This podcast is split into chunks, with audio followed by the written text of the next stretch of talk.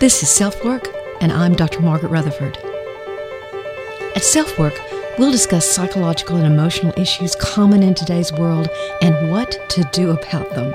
I'm Dr. Margaret, and Self Work is taking just a few minutes today for you. Hi, and welcome to my initial podcast of self work. I'm so delighted you decided to join me. Today, we're going to be talking about therapy. Now, you're a podcast listener, so I imagine you are a seeker of information. And that's really what therapy is seeking information from someone else about their perspective on your problems, issues. But many people don't consider therapy. I did a study, and I'm going to talk to you about the results of that study, why men and women don't seek therapy, what are their major reasons for such. Then, the second part of the podcast, we'll be talking about what can you really expect from good therapy? How do you know you're getting good therapy? It's harder to realize some of the issues there than you might think. So, I've written a book called The Seven Commandments of Good Therapy, and I'm going to be sharing some of my results of that book with you. In the last part of the podcast, I'll be reading a question from an actual reader. I get lots and lots of emails every week from people who have concerns or issues in their life that they just want my perspective on. I'll be doing this at the end of every podcast, so you can feel free to send me in your questions. I would love that. I'll talk to you more about the information about how to get me a question a little bit later in the podcast. I've been living in Fayetteville, Arkansas now for about 23 years, 24 years. I moved here in 1992, so what? That's 24 for sure. And I moved here from Dallas. I'd lived in Dallas 13 or 14 years, and that's where I got my education what I so noticed when I first moved here was that the stigma of getting therapy was very, very strong here. In Dallas, you you could even wear a badge saying, I've been to therapy today, sort of like I voted today. It was everyone talked about being in therapy. So when I moved here and found out that people still whispered about it or didn't want anyone to know they were in therapy, I was pretty shocked. But actually, uh, it depends on where you live in the country, but there are strong beliefs that people have about seeking help for their problems uh, from a psychologist, a social worker, counselor, whatever. Um, I personally am a therapist because I got really good therapy. So I, you know, I have my own feelings about that, but everybody has their own journeys. What I wanted to share with you was a study that I did last year. I did two of them actually. One was for women and one for men about the reasons why people would not consider coming into therapy. Results are not too surprising, really, but there is a gender difference that I thought was notable. For men, the reason they would not necessarily come into therapy was a quote unquote belief you, I will get over it, meaning that men really valued a self determination or a sense of I can do this as an individual. Women, on the other hand, a vast majority of women said others would think I'm weak or think less of me. So it seems like women were more conscious of stigma or social awareness. Uh, this was an interesting finding, I thought. That what what strikes me so about this whole issue, let's take the one from men first. Belief that I will get over it. When we think about our leaders, um, our president, our anybody that is in a position of authority, we think about them as surrounding themselves with people who give them advice, their advisors, their cabinet, if they're the president. And these people give them, uh, give the president or a leader their opinion. And really, therapy is just the same. It's it's like consulting. It's just consulting someone who has literally spent years talking with people about panic or depression or relationships or even thoughts of hurting themselves and know what to do about it, know how to talk about it, and have shared many, many stories. I've heard many, many stories from people over the years. In fact, I often think of myself as a conduit between people, the person that is sitting in front of me, and people I've seen in the past. I'm getting to share wisdom from that person that, that I saw in the past and I saw really work hard and feel better, get better, and the person who is struggling right in this moment with whatever the issue is. So I would urge men to consider it as a consulting position. In fact, I had a man recently say to me that he thought coming into therapy would make him feel less of a person, and in actuality, he feels like he is a, better husband, a better father, a better coworker. Then, as far as women's views that um, there there's a stigma or there's social awareness, they're very socially aware. Therapy is not about just getting support for your own thoughts and feelings. In fact, quite the opposite. Good therapy is asking you to confront things in yourself that are problematic or causing you problems. So, actually, it's a strength. You have to have a lot of strength to hear uh, objective feedback about yourself. Sometimes it's not too pleasant, believe me, I know. So, I think that women, instead of having to create some kind of uh, perfectionistic stance and look like they don't have a problem in the world, actually, it takes a lot of courage to come into therapy and talk about yourself very, very honestly and, um, you know, not holding anything back. That's kind of tough. But just how do you know that you're getting good therapy? What constitutes a good therapist? What does he or she say, look like? What does their office look like? What are the what are the things that how you know that your therapist is giving you ethical treatment? In my book, Seven Commandments of Good Therapy, I do outline this, but I'm going to talk to you about it today. First and foremost, a good therapist should respect boundaries. If your therapist, for example, says to you, This is my favorite nonprofit charity, would you give $100 to it? That is terrible. If they um, if they tell you you're a special client and they would love to meet you for a glass of wine or a cup of coffee, that is not respecting boundaries. There's an inherent power difference because you're telling your therapist things that are very confidential and you know nothing about your therapist or very little. So anything like that happens where your therapist crosses the line, I would immediately go tell another therapist. And if it's something really inappropriate, it's probably even reportable. So a good therapist must offer uh, and honor confidentiality agreements. Your, your therapist shouldn't tell anybody, not your father, not your mother, not your sister, nor anyone that you know that you're in therapy with them. It is confidential.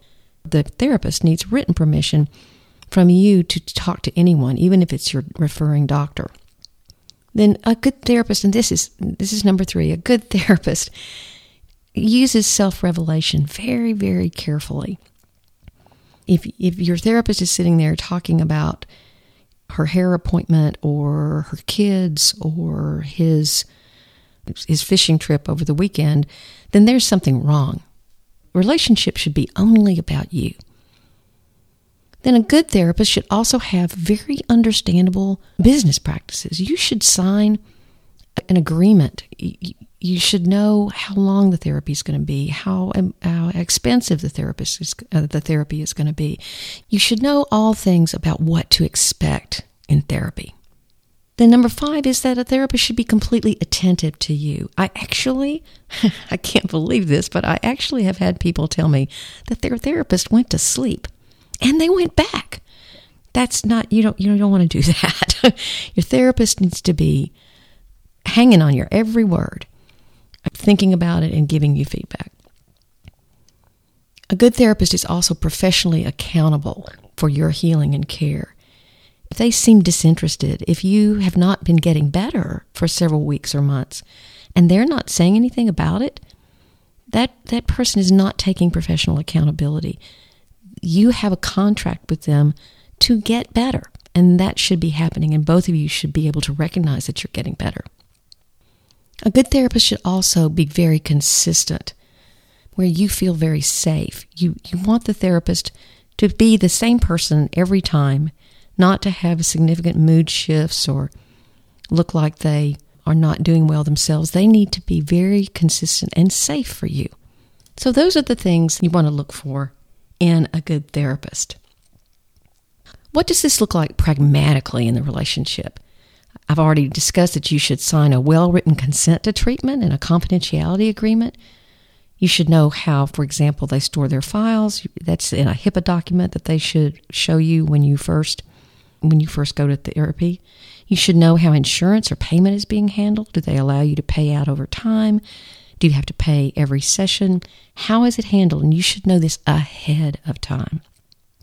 Boundaries of confidentiality will be discussed. Let's say you're um, in marital therapy and your therapist is seeing both of you individually. It should be understood that anything that is said in that individual session needs to be discussed in the marital session. If if a therapist is seeing your child, certain information can be will be shared, but there are other things that your therapist will have to use his or her judgment before they tell you. That can be kind of tough for a parent to realize that their kid is talking to their therapist about something that they wish they knew.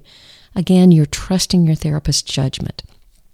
But all of that should be talked about prior to the therapy starting. Your therapist should also let you know do they do emergency hours? Are they available after 5 o'clock in their office? Are they available on the weekends? The trend in the United States is that therapists are not available after 5 o'clock. Their voicemail will say, if this is an emergency, call 911 or go to your nearest emergency room. I personally am still available after 5 o'clock. I've never quite understood this trend. I don't agree with the trend. People's problems don't go away after 5 o'clock. And I have found that most patients, do, most patients are very, very good at respecting my own personal life, and they do, they simply don't contact me unless it's an absolute emergency. But you should know what your therapist does. Also, you should know a basic treatment strategy. And what I mean by this, a, therapist can't obviously say, well, in four sessions, you're going to be better. But what they can say is, if you're not better in six sessions, we'll need to discuss medication or we'll need to see what else needs to happen for you to feel better. Some therapy is short, um, very solution oriented, other therapy is more as my father would have said, talking about your belly button. uh, but some therapists, I mean, it depends on the kind of therapy that you are getting, whether it's cognitive behavioral therapy or whether it's psychoanalysis. Whatever it is that feels that fits what you need at that point in your life, that's a decision. And you need to know what kind of therapist your therapist is. What theories do they follow? Are they more solution oriented? Are they more process oriented? Are they going to focus a lot on the past? Do they focus mostly on the present? Do they know techniques such as EMDR or hypnosis that augment the kind of treatment that you can get? All of these questions are your right to ask. They're your right to know. Now, there are also several different degrees that people can have. I have a PhD, that means I'm a psychologist and I went to graduate school. Psychiatrists are medical doctors, and most of them don't do therapy anymore, or a lot of them don't do therapy anymore. They're just um, prescribing medication. There are also social workers and licensed counselors. The education is different for all those different degrees. So, educating yourself a little bit about what kind of licensure your therapist has is a great idea. So, basically, let's talk a little bit about what I would call the seven commandments of good therapy. Now, again, if you would like to read this material instead of just listening to it, you can go to my website at drmargaretrutherford.com and it's available for a free download. Number one, number one commandment believe in your therapist's expertise and enjoy a strong therapeutic alliance. What does that mean? That means you feel like you, you're on, she or he is on your team that they've got your back, that you believe that they really care about you. And what research has shown is that this is the most important factor in whether you're going to get better or not. I know that seems perhaps a little counterintuitive, but that's the, that's what meta-analyses or analyses that study all kinds of different research show. It is the relationship that matters. Then know that you're moving toward positive goals and you're meeting those goals. So many people come to me as a therapist and say, "Well, I didn't I stayed in therapy with her for about an, a year, but I really I didn't get any better." And I would say, "Well, why did you stay?" And they said, "Well, it's kind of like your hairdresser. You feel like you, you know, you have a loyalty to them. Plus, this therapist knows a whole lot about you, and it seems very odd to leave." What I would counter with is to remind you that one, Everything they know is confidential. They cannot tell anyone else. And two, you need to be your own best advocate. The third commandment of good therapy is knowing your therapist is attentive and engaged at all times. Like I said, if she goes to sleep, that's not a good sign. Number four is know your therapist has excellent personal boundaries and the therapy is about you. Therapists do not, should not sit over there and talk about themselves unless, for some reason, it's helpful to you. But the therapy is about you.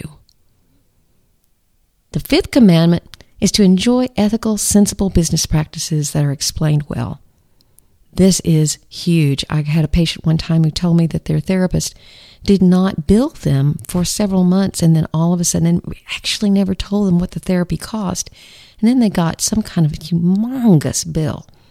So obviously that is not what you want. You want to know the pragmatics, the practical nature of the relationship before you ever, ever start talking. The sixth commandment is knowing that your vulnerability is never compromised, that you feel incredibly safe. Therapists do have a lot of power for you because of what you what you have revealed to them, so they need to handle that very very carefully. And 7, know that your confidences are being kept. I think most therapists are pretty good at this, but I have heard sometimes people talking about patients, especially in a psychiatric setting or in a hospital setting or in a clinic setting. And really, that's just a big no no. Your therapist should hold your confidences and you know it and trust it. I have to tell you a funny story that happened to me about this whole confidentiality issue. One of the bad therapists I went to, who happened to be a psychiatrist, his wife worked for him in his office, and she was a lovely person, kind of what you think of as a as a, a true Texan woman. She had coal black hair and lots of jangly jewelry, and she was just as nice as she could be. And I was sitting out in the waiting room one day. I was being treated for panic attacks, by the way and she came out in the waiting room and she sat down by me and she said, Can I ask you something? I said, Well, sure, of course. Ask me anything you want to. She said, What exactly is wrong with you? I couldn't believe it. And then she said, Don't tell Raymond I asked you. So I told her that I had panic disorder, but I've never forgotten that.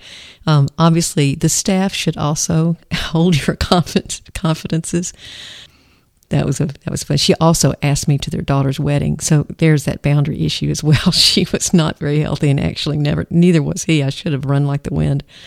But anyway, if something happens to you like that, then I might consider seeking another therapist help.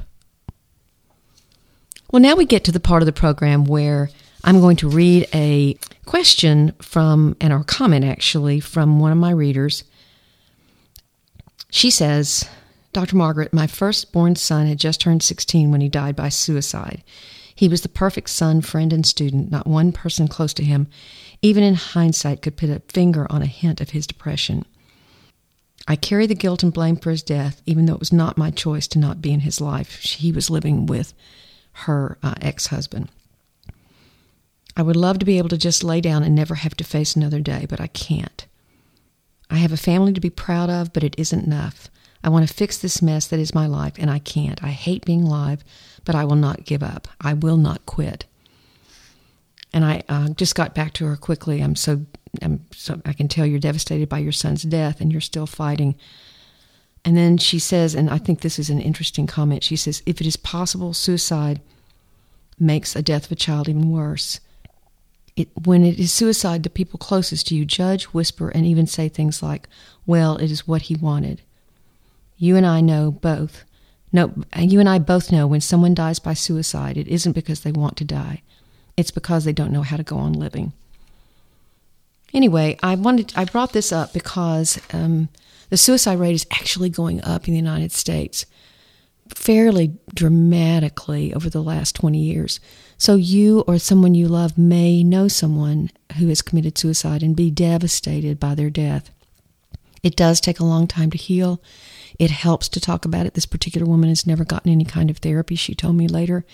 So obviously, I suggested that um, she get some therapy. I think that a lot of it, it obviously sounds like she did not have the relationship with her son that she really wanted. And often, uh, when someone dies, when your relationship is not what you want it to be, then the grief is even greater because the chance for improvement is gone.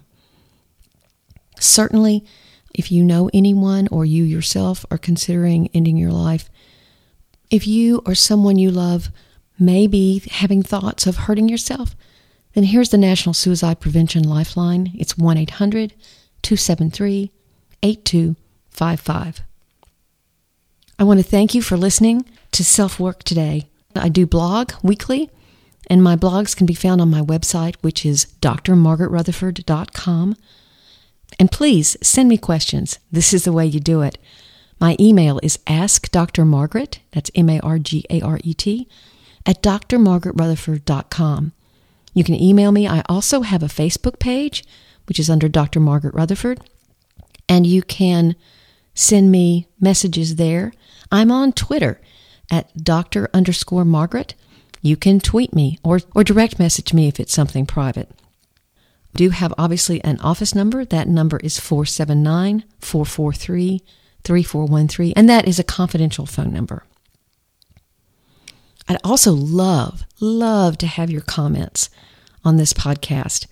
Since it's my first one, obviously, I've got a long way to go, but I appreciate so much you listening and would love to hear what you have to say. I also obviously have to be able to listen to objective feedback. Next time on Self Work, which will be in about two weeks, we'll be talking about the number one mental health issue in the United States, and it's not depression. Actually, it's panic and anxiety. So we'll be talking about panic attacks in the next episode of Self Work. Thanks so much for listening.